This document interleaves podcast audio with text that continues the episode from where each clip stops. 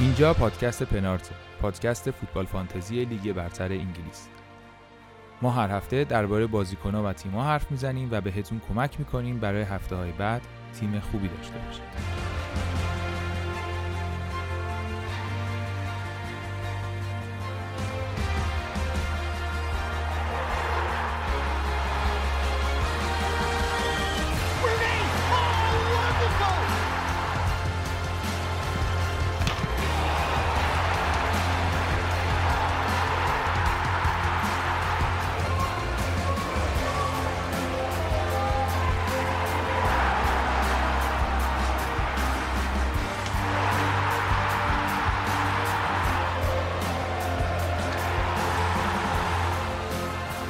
سلام سلام. شما دارید به فصل دو و قسمت 29 پادکست پنارت گوش می‌دید. من معینم که پنارت رو با علی امینی و علی اجوانی و بهنام می‌سازیم.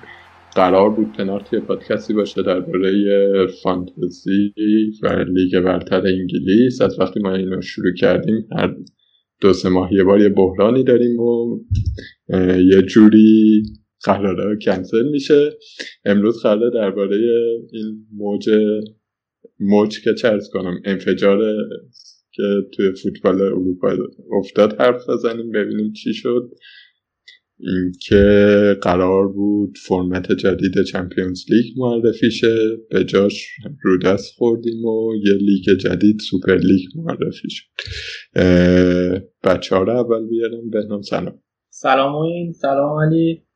سلام می‌کنم به شنونده ها امیدوارم حالشون خوب باشه و بتونیم حالا راجع به موضوع این جلسه خوب صحبت بکنیم و اطلاعاتی که لازمه رو بدیم بهش. علی؟ سلام موین سلام بهنام و سلام به همه شنونده های همراه و خوب پنارت. صدای ما رو از کودتای روز یک شنبه میشنوید قرار بود که امروز فرمت جدید لیگ قهرمانان اعلام بشه که از سال 2024 قرار بود اجرایی بشه و طی اون تیم ها بشن 36 تا در 6 تا گروه 6 تیمی 8 تا تیم اولشون به صورت مستقیم صعود کنند و 16 تا تیم بعدی با هم دیگه پلیاف بازی کنن و بشن 16 تا و از مرحله بعدی پلیاف شروع بشه. 8 تا تیم اول یعنی چی؟ 6 تا گروه می‌دونم 8 تا تیم 8 تا تیم برتر یعنی به ترتیب تیما رو رنگ می‌کنن و اینجوری خب تعداد بازی ها افزایش پیدا می‌کرد دیگه. یعنی توی گروه مرحله گروه, گروه بندی مقدماتی هر تیم جای 6 تا بازی 10 تا بازی می‌کرد. قرار بود این کارو بکنه. بعدش یک 16 هم این هشت تیم که می‌رفتن بالا بله می‌رفتن بالا و هشت تیم دیگه. در واقع؟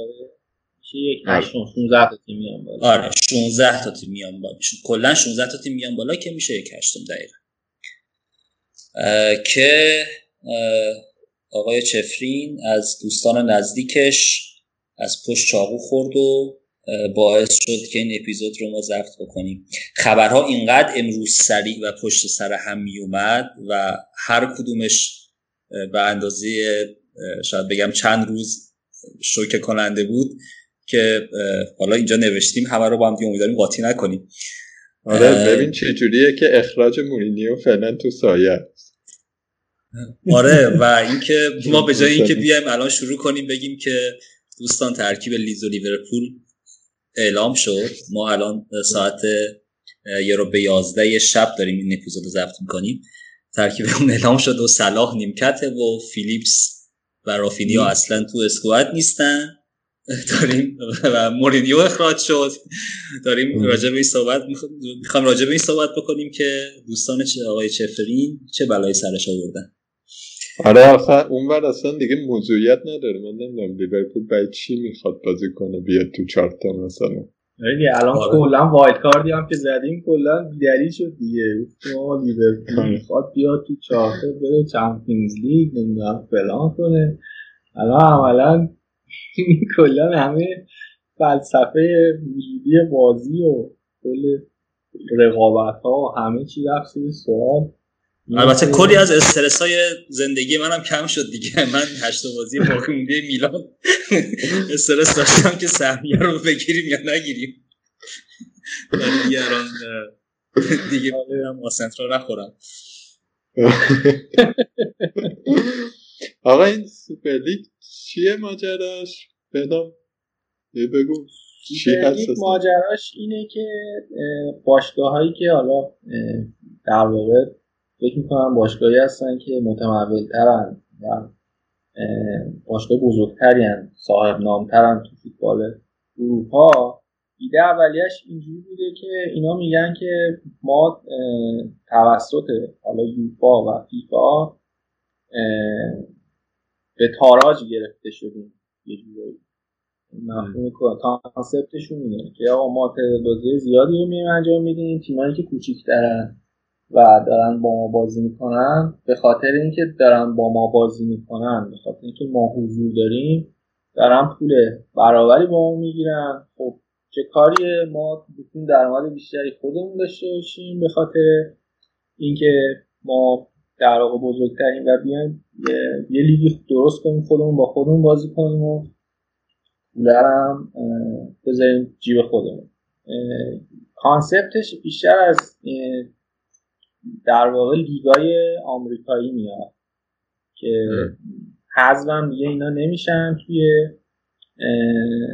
اون لیگی که حضور دارن و یه پولی به صورت سالیانه تضمین شده است که اینا می‌گیرن و یه همچین فرمتی داره و تفاوت داره با اون گروه فوتبالی که در واقع سعود داره سقوط داره و ممکنه حذف بشن. مشکلات براشون به وجود بیاد. حالا تا الان دوازده تیم اعلام کردن که پیوستن و founder های این قضیه که 6 تا تیم انگلیسیه سه تا تیم اسپانیایی و سه تا از ایتالیا. که حالا فکر کنم همه می‌دونن چه تیمی هستن. آره دیگه فقط سریع بگیم دوتا منچستر سیتی و یونایتد چلسی آرسنال تاتنهام top six انگلیس. top six انگلیس اتلتیکو بارسا. رئال اینتر میلان یوونتوس. آره, آره. که حالا تماشاگر بیشتری دارن فوتبال دنیا. باشگاه آلمانی و باشگاه پاریس سن فعلا نیومدن. پورتو هم اعلام کرده که نمیاد و وضعیت الان به یه همچین شکلیه. فرمتش هم قرار شده که اینجوری بشه که این 15 تا تیم که مؤسسن در واقع به صورت ثابت هستن که حضور دارن. 5 تیم هم بر اساس عملکردشون تو فصل گذشته انتخاب میشن. میان توی میپیوندن به این 15 تا میشن دو تا گروه. ده تیمی که اینا رفت و با هم بازی می‌کنن و چهار تا تیم فکر کنم سه تا تیم اول هر گروه میرن آره. بالا. میشه 6 تا تیم.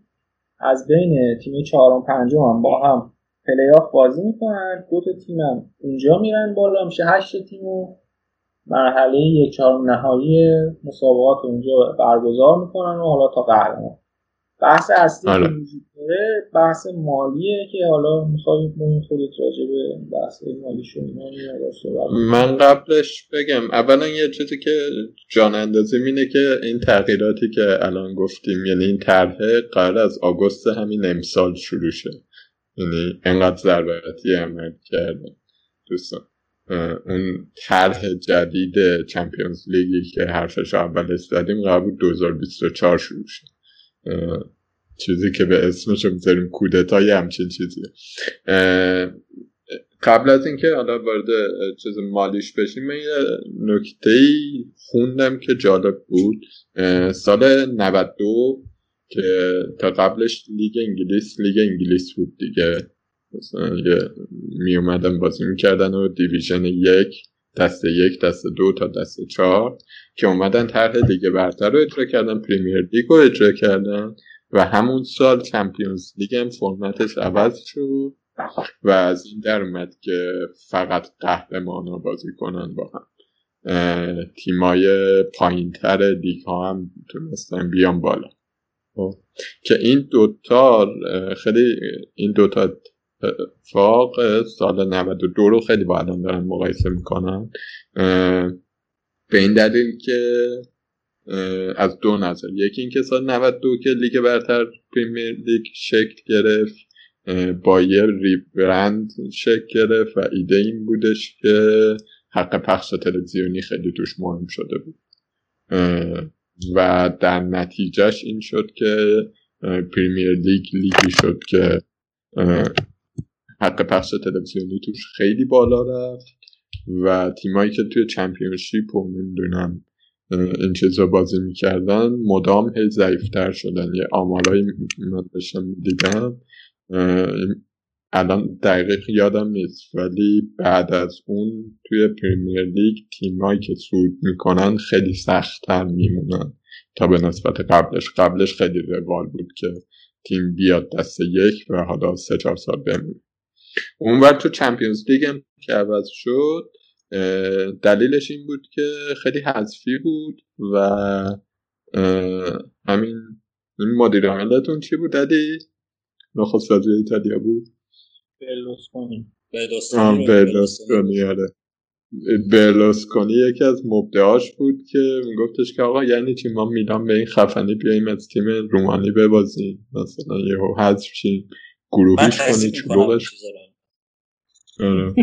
اوکی حله. این چیزا که ما حذف نشیم زود. ما این همه خرج کردیم. با یه بازی نباید تکلیفمون روشن شه. که چمپیونز لیگ شکل می‌گیره و گسترش پیدا می‌کنه. این یه کلیتی می‌خواستم بگم که این اتفاق قبلا افتاده و یه تاریخچه هایی هم پشتش هستش. و اینکه مثلا چمپیونز لیگ اون موقع چیزم بودش. مرحله دومش هم دوباره گروهی بود و اینکه دوباره تیمای بزرگ زود حذف نشه ولی این طرح تغییرات 1992 و بعد چمپیونز لیگ بیش اسمش واقعا گذاشت تغییرات ولی این چیزی که الان هست واقعا همون اسم کودتاست یعنی خیلی آره. تفاوتش زیاده. درست میگی. اینکه تیمای چمپیونشیپ براشون سخت چمپیونشیپ خیلی براشون سخت شد که بیان بالا یا بمونن و مسائل مالیشن ولی خب موقع بالاخره یه قانونهای حمایتی مالی برای این تیم ها برای تیم هایی که سقوط می‌کنن تصویب شده. الان عدد و رقم شد خاطرم نیست ولی می‌دونم که یه کمک هایی میشه به تیم هایی که سقوط می‌کنن. برای اینکه بتونن حقوق بازیکناشون رو بدن چون حقوق بازیکن ها وقتی که میان توی لیگ برتر پریمیر لیگ میان بازی می‌کنن خیلی بالاتره و خیلی سطحش فرق می‌کنه وقتی تیم میفته پایینتر.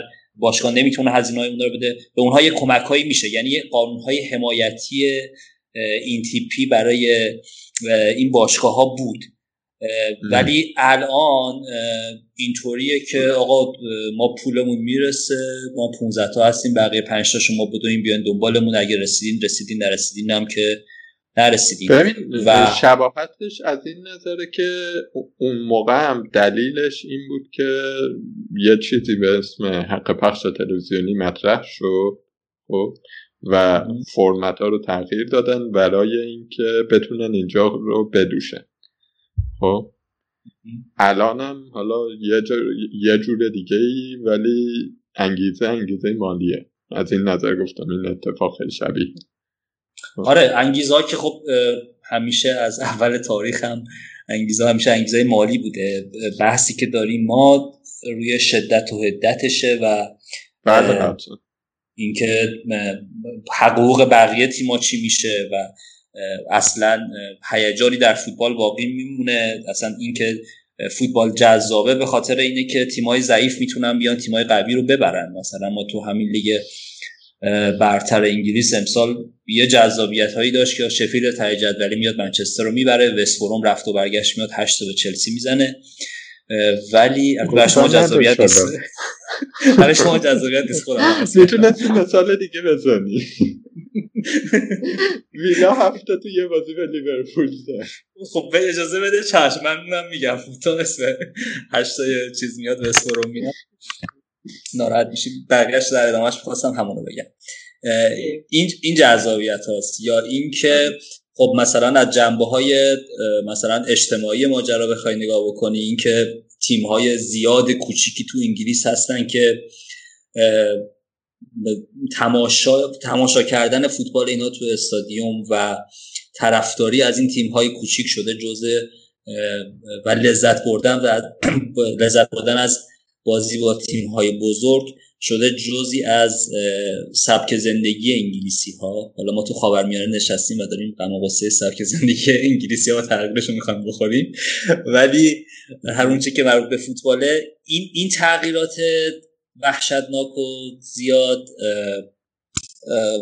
به نظر من آره با یه, یه چیزهای شبیه اون موقع هست ولی قابل مقایسه با اون زمان 90 سال 1992 نیست. جای آقای یوسف ابوذری هم خیلی تونه اپیزودمون خالیه. نو لیبرالیسم و فوتبال رو کاش می‌رسیدیم بیاریم. آره این چیز حالا این ماجرای سوپر لیگ حرفش یه ده سالی بود که مطرح بود.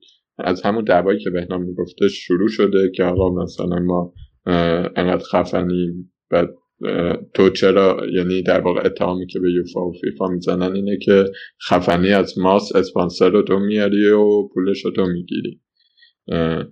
بعد به این فکر خب بریم یه جایی که اسپانسر رو خودمون بگیریم دیگه و پولش هم خودمون بگیریم. خب، و مثلا مثل که پرز سال 2009 حرف اینو زده که آقا دیگه وقتشه که ما خوبا ما اصلی با هم بازی کنیم. دیگه وقتمون رو علکی مثلا با دینامو بخارست و نمی‌دونم این تیما هدر ندیم. یک ساعت نفس کشیدن ما تیم خوب تیم خوبا به اندازه 6 سال عمر بقیه تیم هست. آره. یه واقعا همچین منطقی پشت قضیه هست و آهان یه نکته دیگه هم که بگم اینه که یوفا توی این که بتونه حق پخش تلویزیونی چمپیونز لیگ رو بالا نگه داره بسیار بسیار ناموفق بوده. آمارش رو من دقیقش الان ننوشتم. ولی توی چند سال اخیر هر سال 35 درصد کاهش داشت حق پخش تلویزیونیشون. خب. و اینا مدام قول می‌زدن که آقا چه وضعشه درستش کن و درستش کن. و اینکه این طرح 36 تایی هم که دادی و قرار عوض کنی اوزار بهتر نمی‌کنه. بازی های پرت ما رو داره بیشتر می‌کنه و نه با اون مخالف بوده. این شد که به این نقطه رسیدن که آقای آنیلی و آقای وودوارد و آقای پرز به عنوان سردسته های قضیه این طرح رو جدی کردن و یهو اعلام کردن. حالا وسط صحبتات ما اینجا که حالا رسیدیم من توضیح هم بدم که فیفا و یوفا جفتشون خیلی هم بی تحصیل نیستن توی این اتفاقی که افتاده. عملا با وضعیت اقتصادی که وجود داره ممکن بود یعنی پیش بینی می‌شد که باشگاه متمول به این سمت برن. حالا اشتباهاتی هم که یوفا و فیفا به نظر من انجام دادن این بوده که تقویم بازی ها رو خیلی شلوغ می‌کنن و این باعث میشه که خیلی فشار بیاد به بازیکنهای همین تیمایی که بزرگن مثلا طرف میاد هزینه سنگینی می‌کنه برای بازیکنش میره تو بازی ملی مسئول میشه. حالا چیزایی هم که اضافه کردن اخیرا اینه که اولا که تعداد تیمای جام ملت های اروپا زیاد شد که آخرین دوره که برگزار شد خیلی از بازیاش واقعا جذابیتی نداشت. یعنی مثلا من که جام ملت اروپا رو خیلی دوست داشتم تو بازی دور گروهیش بعضی بازیاش واقعا جالب نبود. و هم پرتغالی هم که قهرمان شد مثلا سه تا مساوی فکر کنم تو دور گروهی گرفته بود. و به تجربه اومد بالا قهرمان شد. جذابیت بازی کم شد. حالا همین اتفاق تو مسابقات جام جهانی هم داره میفته جام جهانی هم تعداد تیم‌ها رو زیاد کردن. عملا تعداد بازی این شکلی که تماشاگر پسند نیست خیلی زیاد میشه. و اینا همش به خاطر اینه که می‌خوان درآمد درآمدشون رو از تعداد بازی بیشتر ببرن بالا. یه اتفاق دیگه که افتاد با اومد این یورولیگ رو رو انداخت لیگ ملت های اروپا. که این هم باز تعداد بازی ملی بازیکنهای اروپایی رو خیلی زیاد می‌کنه. بعد از اون طرف هم که حالا این طرحی که داشتن دیگه برای چمپیونز لیگ عملا تیر خلاص رو داشت به باشگاه اروپایی می‌زد. مخصوصا تیمایی که می‌بینیم مثلا توی فصل تعداد بازی که می‌خواد انجام بده بازیکن مثلا شاید به هفتاد تا هم برسه. این تعداد بازی جوریه که خیلی فرسوده می‌کنه بازیکن رو و این اتفاق شاید غیر قابل اجتناب بود برای مثلا سالهای آینده. ولی این روندی که یوفا داشتن و بحث کرونا و بدهی مالی زیادی که دارن مخصوصا هم یه سری از این باشگاه هایی که جز این دوازده تا هستن باعث شد که این عمل در واقع جلوتر بیفته. حالا اگه بخوام راجع به بدهی های کلی باشگاه هم صحبت کنم تاتنهام مثلا 1365 میلیون یورو بدهی داره. بارسا 1200 میلیون یورو بدهی داره. یعنی یک میلیارد بیشتر از بیشتر از 1200 میلیون یورو. و همینجوری حالا بیایم پایین مثلا اتلتیکو 931 میلیون یورو منچستر یونایتد 894 تا اینتر 877 تا یوونتوس 870 تا رئال مادرید 754 تا. عددها رقم‌ها به گونه که با شرط فعلی اینا هم شاید نتونن این باشگاهداریشون رو در واقع ادامه بدن و ممکنه به ورشکستگی و اینا هم برسن. اینم یکی از مسائلی بودی که تأثیر گذار بوده. حالا اینجا که بودیم من به نظرم اینا آره یه نکته اینه که چی شد که اصلا این طرح پا گرفت و کیا پشتش بودن؟ این دوازده تیم که گفتیم خب الان دارن قمار خیلی سنگینی می‌کنن دیگه. و حالا جلوتر درباره این که چقدر پای چقدر پول در میونه و پشتش کیه و اینا حرف می‌زنیم ولی حامیای اصلیش رئال بوده. شخص پرز بوده و سه تا تیم انگلیسی که مالک آمریکایی دارن یعنی لیورپول یونایتد و آرسنال خب. فکر می‌کنم توی تیمای انگلیسی علاوه بر حالا این مالک آمریکایی که بعدا توضیح میدیم اینم مهم بودش که به خاطر اینکه بعد اینکه حق پخش تلویزیونی تو انگلیس دو سه سال پیش رفتش بالا و تیمای یه متوسط هم متمول شدن. رقابت برای چمپیونز خیلی سنگین شد و مثلا به جز شاید فقط سیتی همه تیما لگ می‌زدن دیگه. دیگه نمی‌تونستن توی چیز باشن ویترین بهترین ها باشن. گفتن خب بریم ویترین خودمون بسازیم. حالا این ماجرای اسپانسر آمریکاییشون رو نمی‌دونم یکیتون بگه. آره خب یعنی جنبندی صحبت های معین و بهنام اینه که درست اتفاق خیلی بدی داره میفته و پولدارها اومدن تا فوتبال رو بگن بکشن و صاحب بشن و اینها. منتها اون چیزی هم که عاملشه دوباره یه جای, یه جای دیگه یه فساد دیگه ای بوده که خب همیشه ما میشنیدیم از فساد فیفا از فساد یوفا رشوه هایی که داده می‌شده آدمایی که محکوم می‌شدن. مسخره ترینش انتخاب قطر و روسیه به عنوان میزبان جام جهانی. یعنی یه فسادی بوده که الان یه فساد بزرگتری رو منجر شده. حالا اگر داریم از اینا انتقاد می‌کنیم به این معنی نیستش که یوفا و فیفا علیه السلام هستن اونا هم به هر حال با گرفتن این پول ها یا اصلا یه چیزی که این تیم ها رو به فکر انداخت حالا جنبه اقتصادیش بخوایم بگیم بود که خب یوفا اسپانسرهای خیلی بزرگی داشت قولای مالی مثل مسترکارت یا چیزهای دیگه.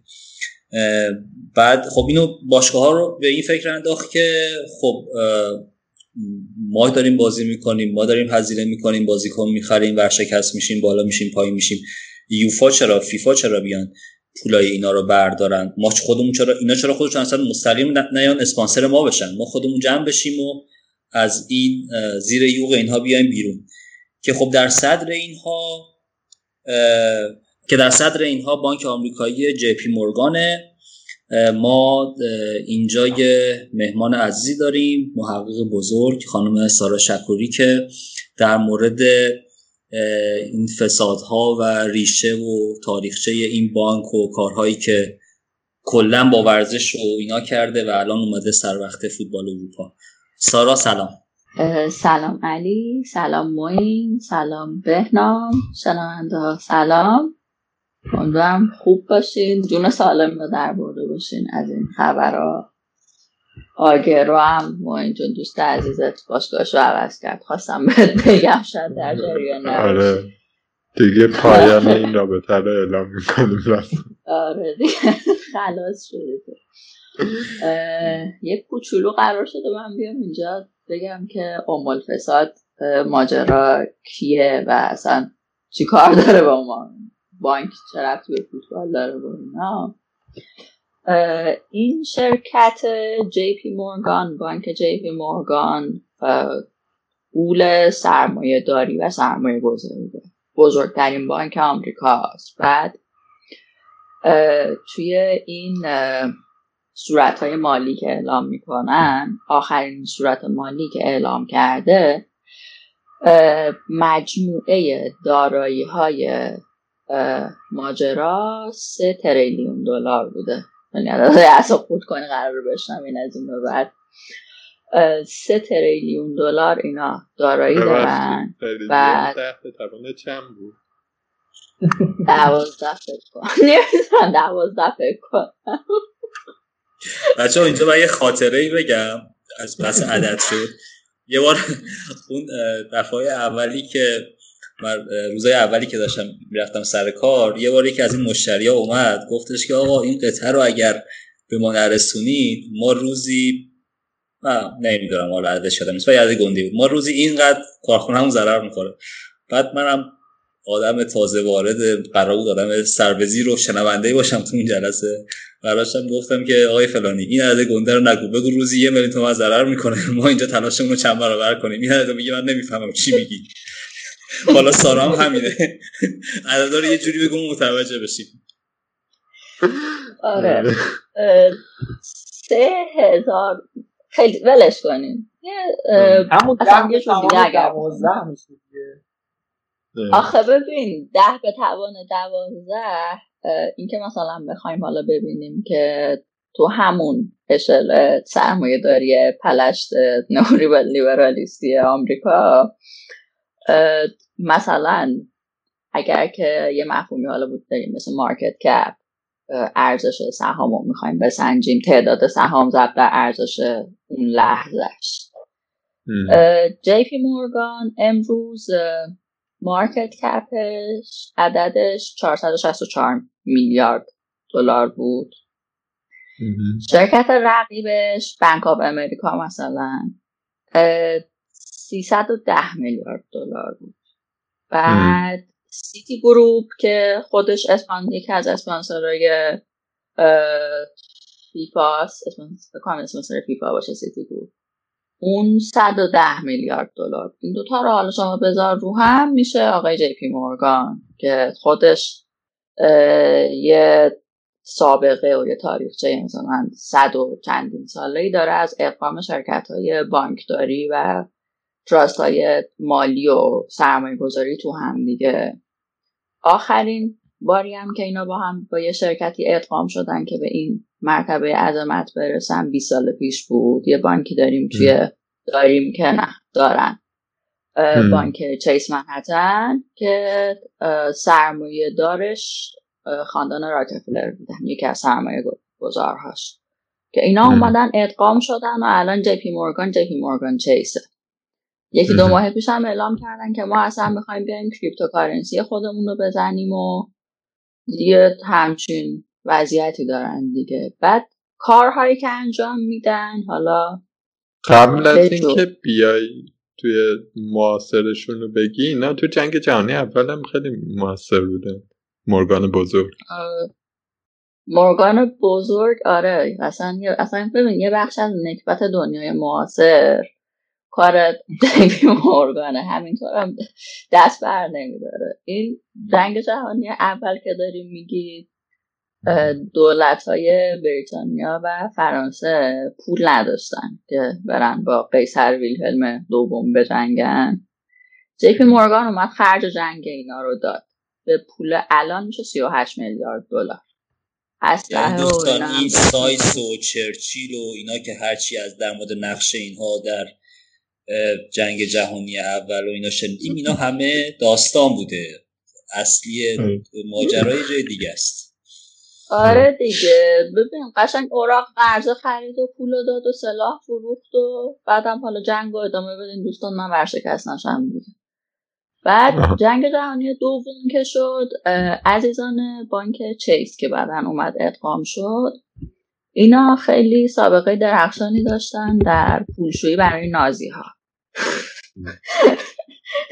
یه سری کارای ببین حالا من الان دارم میگم خب نفرت پراکنی دارم می‌کنم واقعا چون خیلی عصبانی ولی برای یه شرکت سرمایه می‌دونم.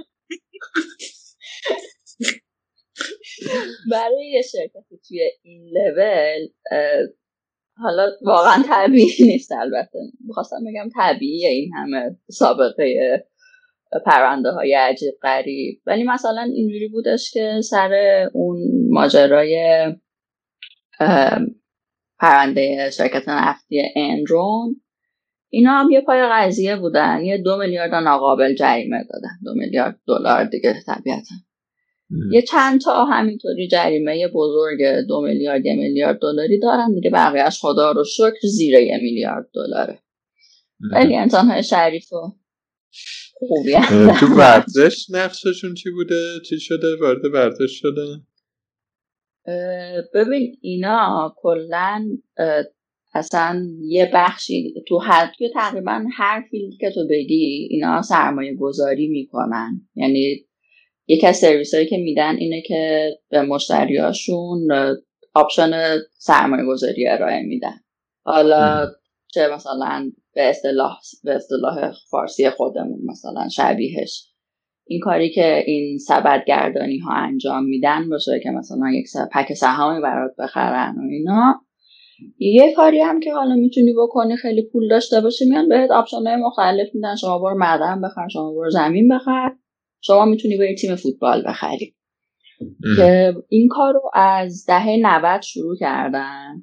اومدن یه دونه دپارتمان مثلا دپارتمان ورزشی. بعد مثلا اینطوری بود سیستم که شما می‌رفتی داخل می‌گفتی که خب من یک پولی دارم. بعد می‌خوام حالا یک کاری بکنم. گفتن که خب بذار فایل رو بگردیم و اینجا یه تیم بیسبال هست 800 میلیون دلار.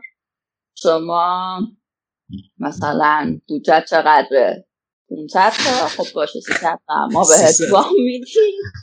نه 100 تا دیگه خودت جور کن 200 تا ما بهت وام میدیم. کلید نخورده برات داره. آره یه با این سیستم وارد شدن. یه سری توی همون ورزش آمریکا عزیزان سرمایه گذار تیم فروختن این بزرگوار صاحب آرسنال که اونم هم به اون سه تا انسان خبیسی بود که حرفشو زدیم. این مثلا یه دور اومد از اینا فکر کنم دو میلیارد دلار وام گرفت بره استادیوم بسازه. یه سری از این کار این تیپی کردن. بعد از سال 2000 بعد دیگه کم کم پاشون به لیگای اروپایی هم باز شد. حالا چه از طریق وام دادن و مثلا پول قرض دادن و مشارکت و اینا مثلا سانتیاگو برنابو رو برای بازسازیش اینا وام دادن. به یو به اینتر فکر کنم یه سری همین برای رفع مشکلات مالی وام دادن. فکر کنم اصلا حالا افشا نشده چیزی ولی اصلا فکر کنم یکی از طلبکارهای بزرگ همین همه این تیما به نوعی خود جیپی مورگان هم باشه اصلا. گفته طلباتون نمی‌تونیم بدین؟ بیاین من یه ایده ای دارم براتون یه لیگی تشکیل میشه که ببین واقعا واقعا بعید نیست همچین چیزی باشه ته ماجرا. بعد یه سری هم حالا مثلا مشتری پیدا دارن می‌کنن برای فیورنتینا و آیس روم و اینا. تا اینکه یک خانواده خانواده سرمایه دار دیگه هم بودن خانواده گلیزر که از همین میگم خانواده از همین ثروت هایی که حالا چندین نسله که پیدا میچرخه توی خانواده ها اینا اونایی که منچستر یونایتد رو خریدن. هفتاد و سه چهار درصد سهام شده. آره آره. که این آقای وودوارد که ام فساد اصلا از مدیرای ارشد چیز بوده جی پی مورگان بوده الان اومده توی یونایتد آرزم خدمتتون که از اینجا شروع شد دیگه دیگه گفتم منچستر. عزیزم احتمالا راز این خریدای بی برنامه و خریدای آقا من وینگر ندارم برم چهار تا شماره ده بخرم اینا رو الان باید متوجه شده باشم که چرا این خرید داره صورت می‌گیره چون کسی داره براشون خرید بله. می‌کنه که مدیر آقای آره.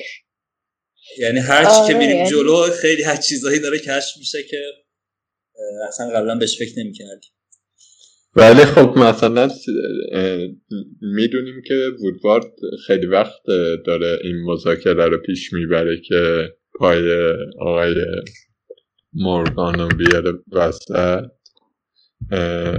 و اینی که یونایتد رو کم کم تبدیل کرد به تیمی که پر ستاره باشه. و مثلا اولویت بعدیش این باشه که حالا موفقیت فوتبالی هم بیاره. شاید الان مثلا یه کمی بیشتر معنی دار باشه. همون موقع هم تا قبل از اینم داشت کار می‌کرد این سیستم و برای یونایتد درآمدزا بود موفق بود. ولی خب الان دیگه خیلی شاید معنی دارتر باشه ماجرا. ولی حالا سارا از مورگان چیزی مون بخوای بگی؟ نه دیگه فکر کنم همشو گفتم ها؟ تو خیلی اطلاعات خوبی بود. سارا فکر کنم کمتر جایی می‌شد در مورد این پشت پرده ماجرا و اینکه این مورگان کی بود و چه کرد و قراره که با بزرگترین سرگرمی ما چی کار بکنه و چه برای سرش بیاره. مرسی واقعا. این اطلاعات کم جایی خواهش می‌کنم. خواهش می‌کنم دیگه. در این باره حساس کاری بود که ازم برمیاد پس حالا فکر کن به اینکه تو اپیزودهای بعدی هم چه موضوعاتی به نظرت می‌رسه که به نفرت پراکنی رب داشته باشه و زدن زیرا به آدمای گنده. خب اپیزودهای بعدی دیگه در کار نیست علی. نه چیزی تموم شد؟ ما الان تازه می‌خواستیم آخر این اپیزود بیانیه جمعی تیم پنارت اعلام بکنیم که هممون رفتیم طرفدار دورتموند شدیم. به جز بهنام که آژاکسیه. دورتموند چیه آژاکس. آقا آژاکس. منم آژاکسی. خب. من و موین و علی هجوانی دورتمند رو برداشتیم. البته علی هجوانی می‌گفتن طرفدار لیورپولن این چیزا کار ندارم نیومده این قسمت راضی بود از روند. آره دمت کم سر یه نکته که من اضافه کنم به حرف سارا اینه که کمکی که مورگان داره می‌کنه به ماجرا اینه که این داره در واقع دوباره به اینا وام میده که بعد از کلی سال با حق پخش برگرده. یعنی همچنان داره وام میده. بعد ابعادش رو فقط بگم که در چه حد دقیق مشخص نیست. ولی توی این مایه هاست که باشگاه های مؤسس دارن سه و نیم میلیارد دلار می‌گیرن بین خودشون پخش می‌کنه خب اینا رو دیگه می‌تونیم و... بفهمیم. یعنی با معده مرمان یه خورده آره. خیلی فاصله داره اینا رو دیگه متوجه میشه و اینا 400 میلیون برای حضور در این بازی ها دارن می‌گیرن. فقط به اینکه متوجهشیم چرا دارن یه همچین کاری می‌کنن اینو بگم که قهرمان چمپیونز لیگ 100 میلیون می‌گیرن اینا حسن دارن 400 میلیون می‌گیرن. خب بعد حالا یه چیز جالبم بگم. که اینا گفتن که نه آقا اونجوری هم نیستش که ما انحصاری کنیم و این چیزا. ما خیلی اتفاقا به فکر تیمای دیگه ایم و چجوری به فکر تیمای دیگه ایم؟ توی 23 سال قرار اینا 10 میلیارد فکر کنم یورو کمک کنن به اشاعه فوتبال در سطح جهان. خیلی راه بندازن دیگه. من فقط یه چیزایی هم اضافه کنم که گفتم کیا بودن که خیلی اصرار داشتم بهش. یکی این برای من مثلا عجیب بود. حضور بارسلونو که بهنام توضیح داد. ولی بهنام این سوال رو من ازت دارم. شما تیمی بودید که اسپانسر هم نمی گرفتید آره از زمانی که ما اسپانسر نمی گرفتیم خیلی سال گذشته. بعد خب جزء افتخارات باشگاه هم بود. تو قرن قبل دیگه با اقتصادی تر شدن فوتبال اینا هم به این فکر افتادن که نه اینجوری باشگاه نمیچرخه و وضعیت اینجوری نمیمونه. که با یونیسف شروع کردن به اسپانسری و این داستان ها و حالا بعدش یه قطر و اینا اومدن و الان هم که اسپانسرشون راکوتنه. ارزم بزرگ که وضعیت جوریه که مشکل مالی عمیقی داره بارسلون و اینا از پس حقوقا و مشکلات مالی که دارن بر نمیان.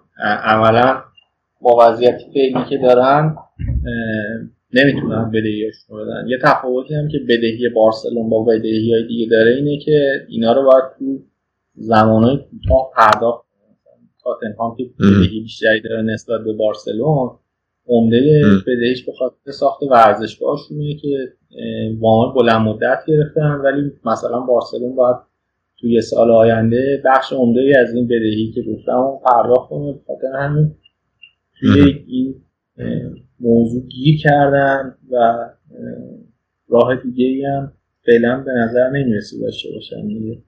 که به این سمت اومدن در واقع از این فرصتی که کرونا اینا به وجود آورده اونایی که می‌خواستن سوپر لیگ راه بندازن یه جوری دارن استفاده می‌کنن و اون قضیه فراتر از یک باشگاه کنسل دادی عملا اتفاقی که افتاد زمان بارتومو این قضیه کلا یعنی یه سری از فلسفه‌های باشگاه زیر سوال رفت در زمانی که بارتومو بود و جهت باشگاه رو داشت خریدایی که داشت خیلی داشت با فلسفه باشگاه تفاوت داشتیم آره. علی اونور توی ایتالیا میلان هم خیلی وام داشت آره؟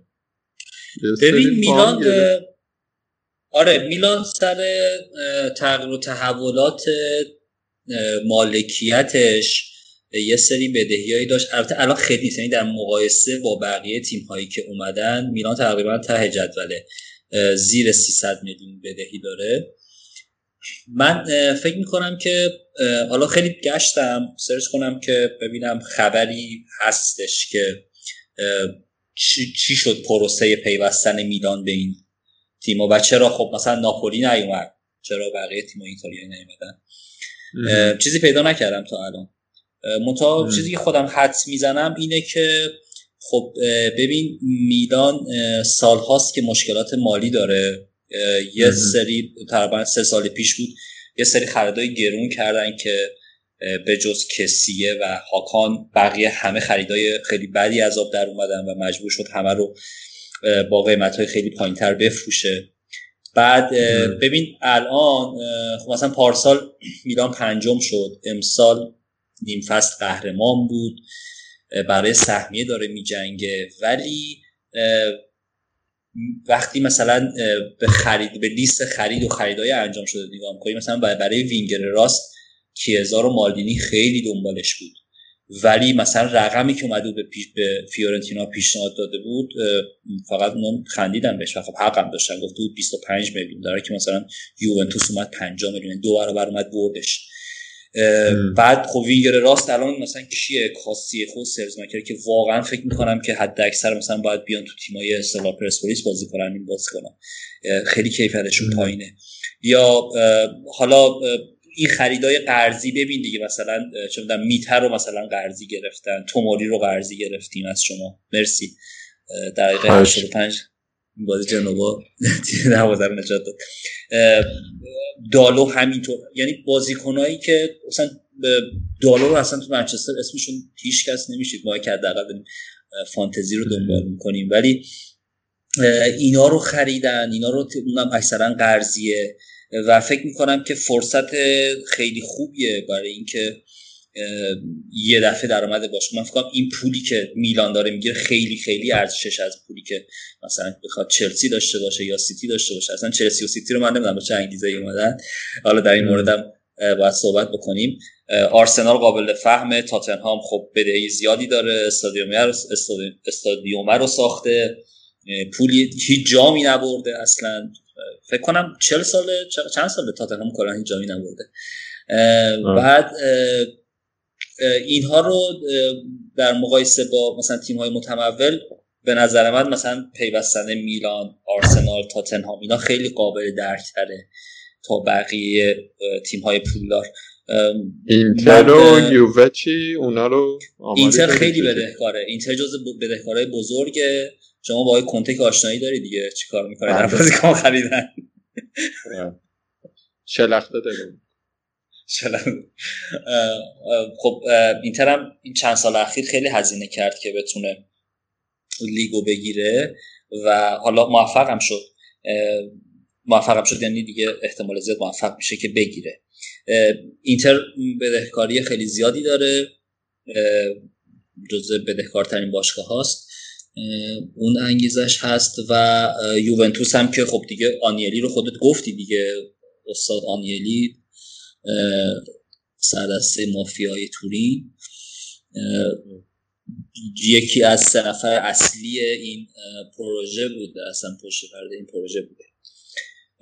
من این میگم این تحلیل خودم بود. خبری نخوندم در این مورد. حالا اگر روزایی بعد خبری منتشر بشه فعلا در همین حد من چیزی پیدا نکردم که علت پیوستن در مورد میلان و اینتر و یووه و مثلا اتلتیکو حتی رئال رئال کنم ولی بارسا خوندم. اینه که تیمای غیر انگلیسی در واقع اینه که خب اینا انگی کم کم سلطهشون از فوتبال اروپا داشت کم می‌شد و دوست داشتن که تو سطح اول بمونن ولی نمی‌تونستن دیگه. یووه سال هاست می‌خواد بتونن بارسا سال هاست داره تلاش می‌کنه. و این آقای آنیدی هم که گفتی آنیدی دیروز که استفاده از یوفا یه چیز جالبی داره. آنیدی دوست صمیمی این آقای چفرین رئیس یوفا بوده. اینو بله. ناصر خلاف ناصر خلیفه دوستای نزدیکش بودن. در این حد که دختر آنیدی پدر خاندهش چفرینه. پدر خانده گاد شده. و که می‌بینیم چفرین انقدر توی مصاحبه هاش داره میگه آنیدی دروغگوه آنیدی پشت فلانه. ما رو سمی پرورش دادم این عبارت آره. در موردش گفت ما رو آره، سمی در آسینم پرورش دادم آره یه همچین ماجرایی داره که اینجوری پشت کرده بهش. آن در مورد چلسی و سیتی هم که گفتی چلسی و سیتی واقعیتش خیلی پایه نبودن. یعنی اینجوری نبودن که میایم حالا حتما این اتفاق باید بیفته و از این حرفا. دلیل پیوستنشون اینه که یعنی نیازی هم ندارن. مالک خصوصی دارن و هر وقت لازم باشه پول تزریق میشه دیگه. پول نفت و ساخت و ساز تزریق میشه. ولی دلیل پیوستنش آره سازندگی. دلیل پیوستن اینه اینه که بین واقعیتش اینه مثلا آبراموویچ هیچ وقت نیومده بگه چلسی فراتر از یک باشگاه نمی‌دونم you never walk alone نمی‌دونم این چیزا. همیشه مده گفته که من پول میدم موفقیت می‌خوام و پول بیشتر می‌خوام. می‌دونی؟ خیلی روشن داره میگه که من چادر کثیفی و فوتبال برام خیلی اهمیتی نداره.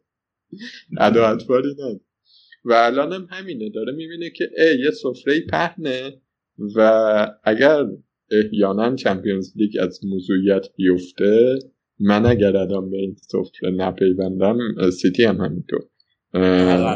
و عقب میفتم و کلی پول عقب میفتم خب دیگه به ارزش های باشگاه و نمی‌دونم ارزش های فوتبال و اینا فکر نمی‌کنه تو این شرایط.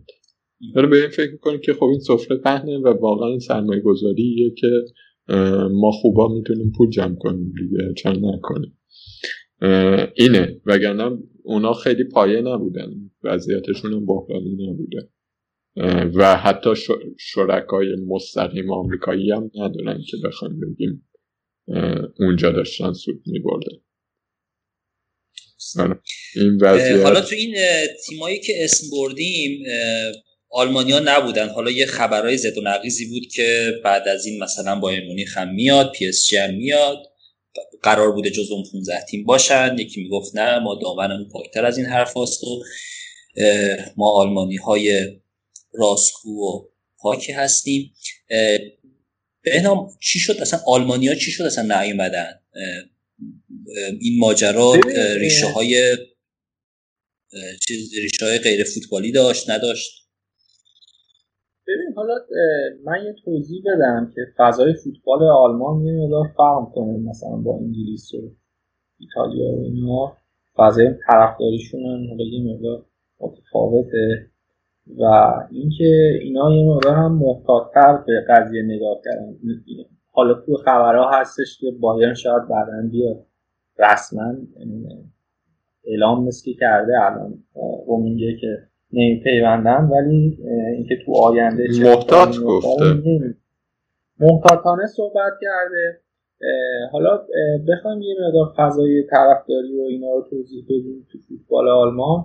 من می‌خوام یه فلشبک بزنم به یه بازی بایر مونیخ و هافنهایم فصل قبل که اگه یادتون باشه یه جنجالی به پا شد. بایر مونیخ شیشی جلو بود. یه بنری آورده بودن که در رابطه با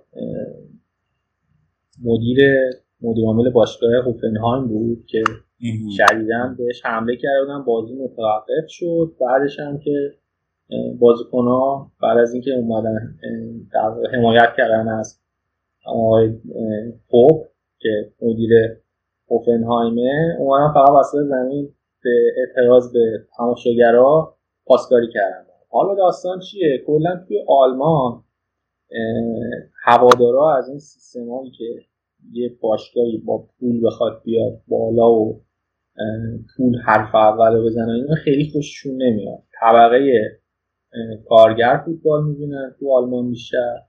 بیشتر هم دست چپاست. یعنی رگ قدرت طرفداری آلمان که حالا به گروه های مختلفی هم تقسیم میشن توی آلمان بیشتر یه همچین گرایش های سیاسی این شکلی دارن. یعنی تو گرایش سیاسیشون هم مهمه توی آلمان.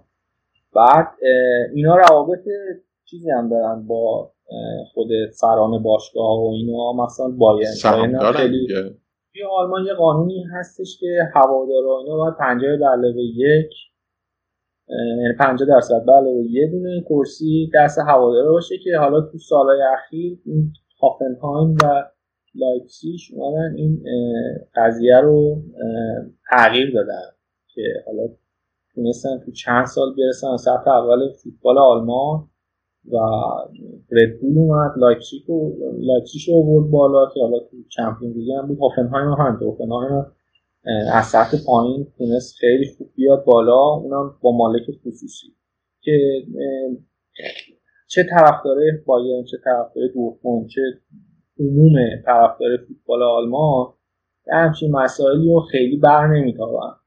من فکر می‌کنم بیشتر به خاطر اینه که یه مقدار محتاطانه فعلا برخورد کردن. و یعنی اینا مسلمان از پول و اینا بعدشون نمیاد. اینا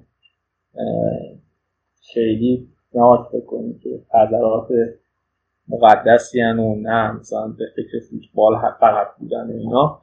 شرایطشون به یه همچین شکلیه. حالا اینکه تو ادامه چه اتفاقی بیفته و کی به پیوندن و اینا رو من نمی‌دونم ولی تحلیلی که دارم راجع که اینا نیومدن فکر می‌کنم بیشتر خاطر همین باشه. حتی همون خود تیم لایپزیگ هم که یه تیم خصوصی کاملا و چی گفتم اونا هم یه بیانیه دادن گفتم ما نمیپیوندیم فعلا به همچین موضوعی. من تحلیلی که دارم به نظر اینجوریه جایی هم که چیزی نخوندم نوشته باشه ولی فضای فوتبال آلمان میشه. یعنی ریشه های حالا اجتماعی فوتبال و اون در واقع تمایلات سوسیالیستی مردم و اینها و پاسخگویی که باید این باشگاه به مردم و هوادارشون باشن مهمترین علت نپیوستن آلمانی هاست به آره این برنامه سخت برخورد آره به نظرم از یه همچین چیزی میترسن و خود یعنی خود سیستم چیزی هم که دارم خیلی پیوسته است. یعنی اون دوتا فدراسیون فوتبالی که دارن دی اف ال و دی اف فکر می‌کنم اینا باشگاه ها باشون خیلی همکاری زیادی دارن و حالا در واقع هماهنگ عمل می‌کنن. و فعلا هم نیومدن نپیوستن به این سیستم. علاوه مالی هم مشکلشون یعنی دورتموند مشکل داره در حال در آستانه ورشکستگیه ولی بایرن این مشکلات رو نداره. دورتموند هم به تنهایی من فکر نمی‌کنم بتونه بیاد به پیونده در سالی که بایرن نیومده. یعنی همچین شکلی. یعنی در واقع یه جوری میشه گفتش که بایرن هم چون رئیس فوتبال آلمان دیگه. حالا این خوبی ها رو گفتی که خیلی مسائل رو در نظر می‌گیرن و لحاظ می‌کنن و فقط مسائل مالی براشون مهم نیست. ولی خب بالاخره می‌دونیم بایر مونیخ داره توی آلمان چی کار می‌کنه و میشه گفت رئیس همه باشگاه های آلمانیه کسی فکر نمی‌کنم بدون جلب رضایت بایر مونیخ و اجازه کسب اجازه از محضر بایر مونیخ بتونه کاری بکنه. آره دیگه همچین حالتی. هم محتاط بودن. آره مثلا بعد... جوابی که رومنیگه داده بود این بود که گفته بود من فکر نمی کنم این ایده خوبی باشه برای اینکه مثلا از بحران مالی درم بیرون. و مثلا محکوم نکرده بود. آره. خیلی جواب سیاست ندارانه ای داده بود دیپلماتیکی داده بود آره. آره. ما فعلا نیستیم.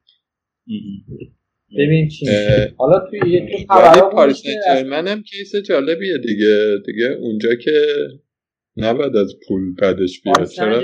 خودش چیز جالبی که حالا به نظر من می‌رسه پاریس سن خودش از اون هایی که باعث شده یه همچین مشکلاتی فوتبال دنیا به وجود بیاد. فوتبال چین و پاریس سن کاری کردن این بود که این اومد نیمار رو با یه رقم میزونی که اصلا عرف نبود خرید با 222 میلیون یورو و کل فوتبال دنیا رو تغییر داد. و حالا نرم حقوقی هم که میده جابجا جا کرده. بعد از اونم امباپه فکر کنم گرونترین بازیکن دنیا باشه. 980 میلیون یورو پول دادن خریدنش. و بعد از اون عدد و رقم های قرارداد بازیکن ها وارد یه دنیای دیگه شد.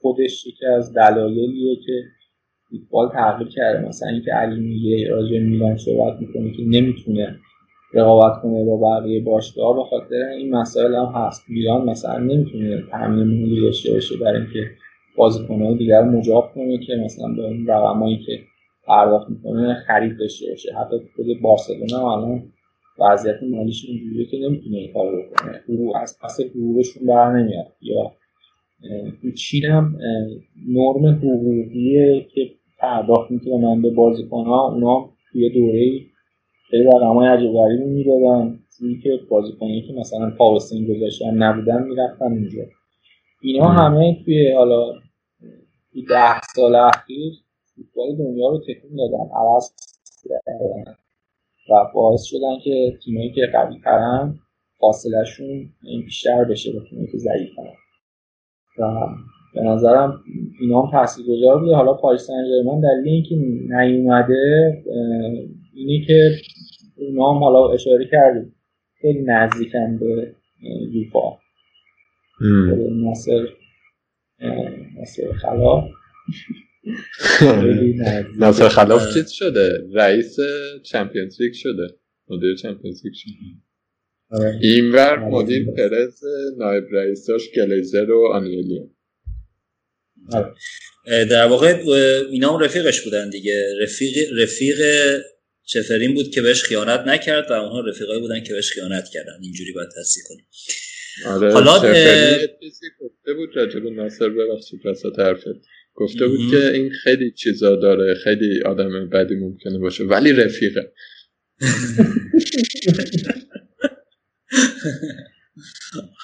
رفاقت بر رفاقت بر آره، حقانیت ترجیح ترجیح چیز ارجه هست همچین چیزی بود آره. خب. حالا آره. همه این حرفا رو زدیم یوفا و فیفا می‌خوان چیکار بکنن؟ پخش کننده های تلویزیونی می‌خوان چیکار بکنن؟ چه های فشاری اونها دارن. تا الان که یه جنگی رو قشنگ رو انداختن یعنی اعلان جنگ انواع و اقسام تهدیدها که بازیکناشون تو تیم ملی نمی‌تونن بازی بکنن. اینا رو ما از خیلی چیزای دیگه محروم می‌کنیم و کلا اینکه فوتبال داره به دو تا قسمت تقسیم میشه. یعنی یه فوتبال احتمالا خواهیم داشت و یه ساکر یعنی ساکر آمریکایی که اینم آمریکایی هست و یه فوتبال هم که بقیه می‌خوام بازی بکنن. چه کار می‌کنن؟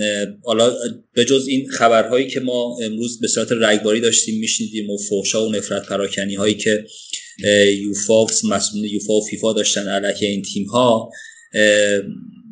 ما این فکر می‌کنی که برای در آینده کی کوتاه میاد کی زورش میچربه؟ من خودم شخصا فکر می‌کنم که از اونجایی که پول زورش میچربه بعد از اینکه همه اینا دعواشونو کردن اون روال در واقع این سوپر لیگ برقرار بشه اونم چون زوده و اینها پا پس بکشن. تو چه, چه فکر می‌کنی؟ حالا بعدش هم بهنام. بذار من قبلش فقط یه مروری بکنم که چه واکنش هایی داشتیم. الان لیگ های داخلی همشون جلسه های فوری گذاشتن بدون حضور تیم های اصلی. یعنی اون تیم هایی که قراره برن توی سوپر لیگ و تصمیم می‌خوام بگیرن در مورد این تیم ها یه دونه اینه. یه دونه اینه که یوفا اعلام کرده که به احتمال این از این دوازده تا سه تاشون یعنی چلسی سیتی و رئال توی نیمه نهایی چمپیونز لیگن و گفته اینا رو حذف می‌کنی از همین فصل. فیفا گفت فیفا نگفته که یوفا گفته که فکر می‌کنم که بازیکن رو نمی‌تونن بازی ملی انجام بدن و از اون بر انجمن حمایت از بازیکن گفته که نبی خود کردید و ما نمی‌ذاریم.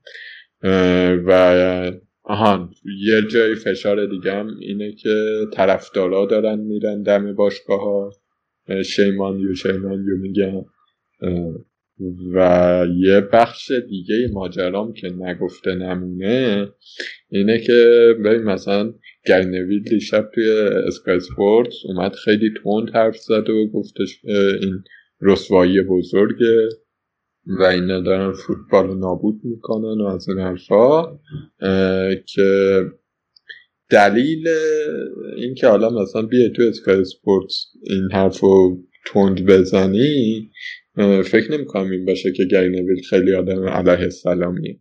یه دلیلش اینه که اسکای سپورتس قرارداد داره مثلا با لیگ برتر قرارداد پخش داره و اگر این تیم ها حذف شن یا اگر رقابت برای چمپیونز لیگ حذف شه نمی‌دونم هر اتفاقی بیفته بیننده های لیگ برتر داره میفته قراردادش داره چیز میشه و قرارداده باید دوباره تنظیم شه. می‌دونی؟ یعنی الان شاید مثلا تیما بیان بگ... لیگا بیان بگن که خب ما اینا رو حذف می‌کنیم. ولی خیلی تصمیم ساده ای نیستش. خیلی چیزای مالی داره که روی خود تیمایی هم که تو این بازی ها نیستن تاثیر می‌ذاره. و اونا شاید ترجیح بدن که تیما بازی کنن. یه طرف دیگه ماجرا اینه که اگر این تیما بخوان تو دیگه داخلیشون بازی کنن اولویتشون کجاست؟ اولویتشون اون لیگه که خیلی پوله یا لیگ داخلیه که نهایت قهرمان میشی. حالا این سال پرسیدی رومانو توییت کرد همین الان توییت کرد رومانو که در جواب سوالت که جلسه باشگاه استریا تموم شده الان میلان و اینتر و یوونتوس گفتن که نه آقا ما می‌خوایم سری بمونیم علاقه داریم که بمونیم. این حرفا هم نزنید. ما این سوپر لیگ و جایگزین لیگ قهرمانان می‌دونیم. کل زندگیمون رو نمی‌خوام بذاریم برای سوپر لیگ. این توییتی بود که الان رومانو کرده از جلسه باشگاه سری آ حالا بقیه البته در نهایت به ایتالیا تعلق بله ولی خب مسئله خیلی ابعاد زیادی داره دیگه. فکر کن مثلا سری آ فقط رقابت برای این باشه که کی اول میشه. رقابت برای بازی اروپایی دیگه مطرح نباشه. همین جوری سری آ فرض اینکه کلا چمپیونز لیگی وجود نداشته باشه دیگه. چمپیونز لیگی به این شکلی که الان معتبره وجود نداشته باشه. خب آره. خلاصه این یه جا دیگه هم داشت فشار می آورد آها دولت انگلیس هم خیلی صفر وایستاده. بوریس جانسون گفته که من خودم شخصا میام وارد میشم اینا و گفته یه جوری رو اینا مالیات میبندم و سر ویزا سختگیری می‌کنم که دیگه از این قابط نکن. حالا نمی‌دونم داره بروف می‌زنه یا چی؟ با اون چیزایی که سالا از مورگان گفت به نظر می‌رسه که دولت انگلیس و اینا رو همه رو با هم می‌تونه بخن من نمی‌دونم من فکر می‌کنم که آینده ماجرا اینه که یوفا مجبور شه بیاد با اینا مذاکره کنه و به یه توافقی برسن که مثلا یه جوری اینا پول دستشون بیاد. ببین این در ادامه این صحبتی که گفتی ببین برای تیما هم خیلی اینقدر راحت نیستش که بگن که باشه OK تو داری پول بیشتری میدی ما میایم سمت تو اصلا سری آ رو هم بیخیال میشیم Champions League هم بیخیال میشیم میایم. همونجا سالی چند تا بازی می‌کنیم و میریم. ببین مثلا یوونتوس و اینتر خیلی دارن به قهرمانی های سری آشون مینازن. من نمی‌دونم واقعا می‌تونن به همین راحتی ازش بگذرن مثلا از این همه قهرمانی در سری آ و دیگه سری آ رو بیخیال شن. آخه به این مدل چیز عوض میشه دیگه. مدل طرفداری عوض میشه. اصلا یکی از چیزهایی که این منبع بی بی سی گفته بود و از بحثاشون بود این بود که آقا ما یه سری طرفدار وفادار داریم.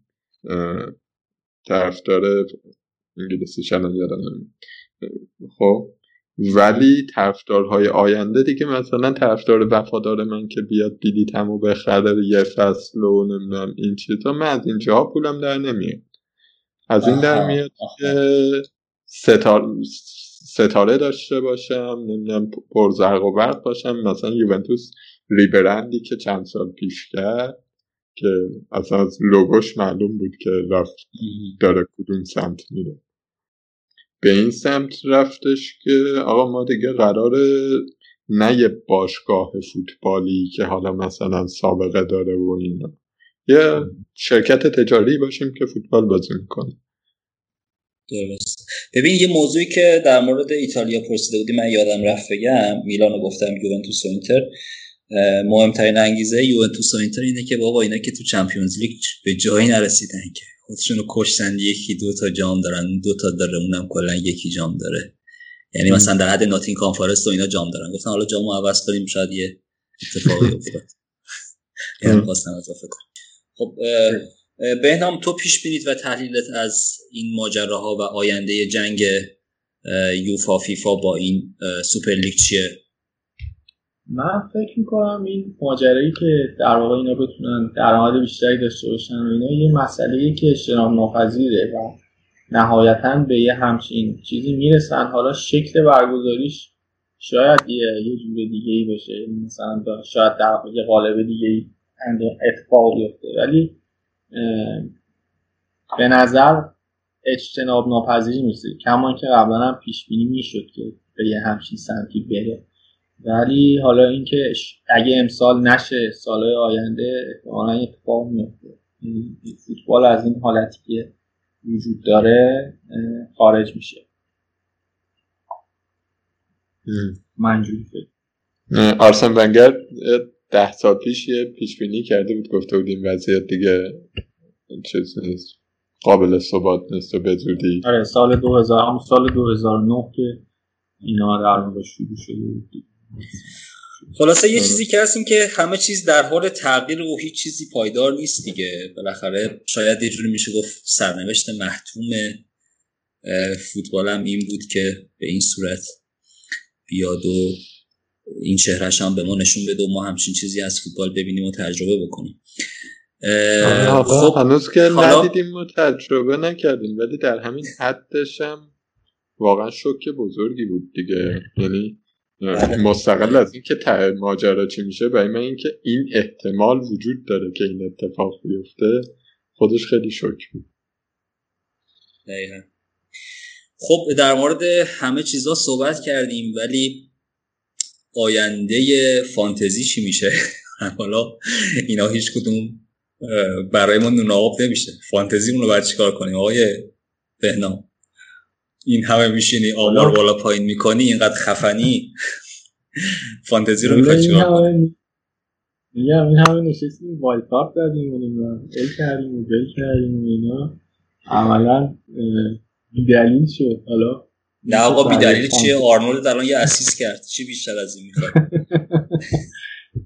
عملا اینکه چه اتفاقی میفته و برای فانتزی به حال حالا چه دیگه ستارگان باشه دیگه سوپر لیگ باشه هر شکلی باشه. به حال این بازی ها رو که کمک می‌کنه به رونق مسابقات قطعا تو آینده بیشتر خواهیم داشت. من فکر نمی کنم توی لیگ برتر انگلیس این شکل رقابتی که الان وجود داره و حالا این وضعیتی که هست خیلی متحول بشه. به نظرم فانتزی سال آینده هم خواهیم باشی خب یعنی بدون مثلا کوین دی بروینه و صلاح و برونو و بقیه دوستان. یعنی مثلا من فکر این یعنی این تیم از لیگ برتر کنار گذاشته باشن. یعنی تو هم پس فکر می‌کنی یک مصالحه برقرار میشه و یه خورده اینا کوتاه میان یه خورده اونا و مسابقات به تعادلی برسه. آره. به این آخه اصلا سوال اینه که اگه می‌خواستن اینو مصالحه کنن پشت پرده می‌کردن اینکه علنی شده یعنی خیلی قضیه جدیه. با اسمایی که هست به آدم من نگرانیم اینه.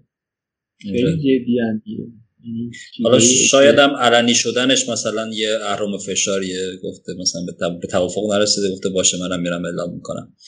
تا یه ساعت دیگه. بعد مورگانا جنگ جهانی رو انداختن دیگه. یه جنگ بین یعنی که چیزی نیست یه جنگ بین یوونتوس و کالیاری که دیگه چیزی نیست. آره. آره دیگه فصل بعد میایم. لینگارد 13 میلیون همین همون دیگه. آره. یکی از این اکانت فانتزی هم خیلی جالب بود. حالا اونم تو کانال گذاشتیم. تمام این بازیکنای این top 6 رو فروخته بود. 28 منفی خورده بود و تیمش رو گذاشته بود بر اساس لستر و وولز و وستهم و اینا. آره این هم از این حرکات اعتراضی مجازیشون بود. می‌تونیم فانتزی سوپر لیگ هم بازی کنیم. جالب ترم.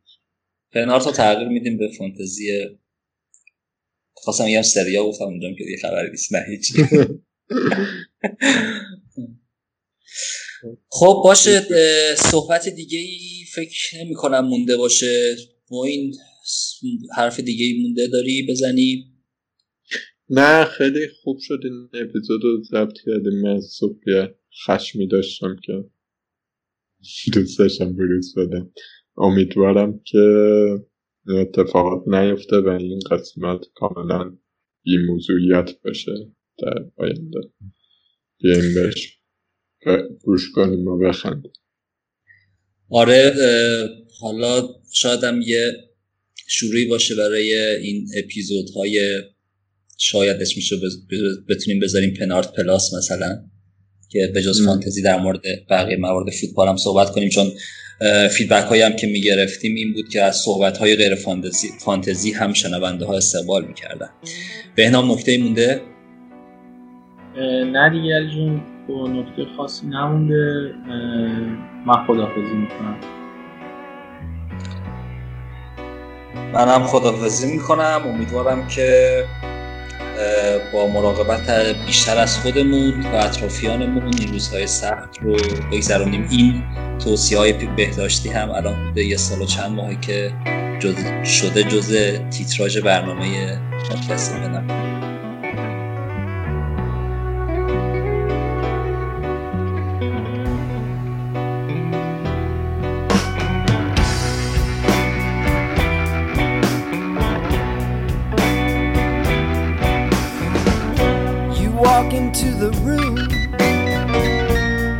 pencil in your hand. You see somebody naked, you say, Who is that man? You try so hard, but you don't understand just what you will say when you get home. But there's something happening here and you don't know what it is.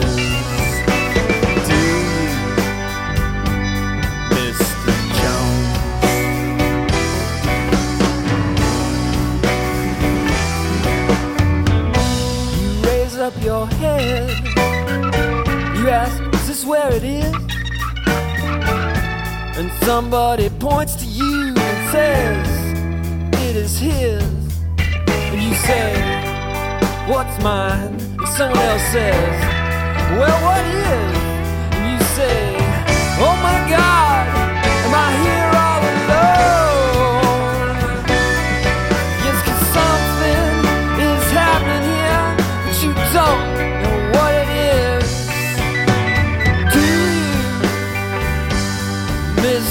生。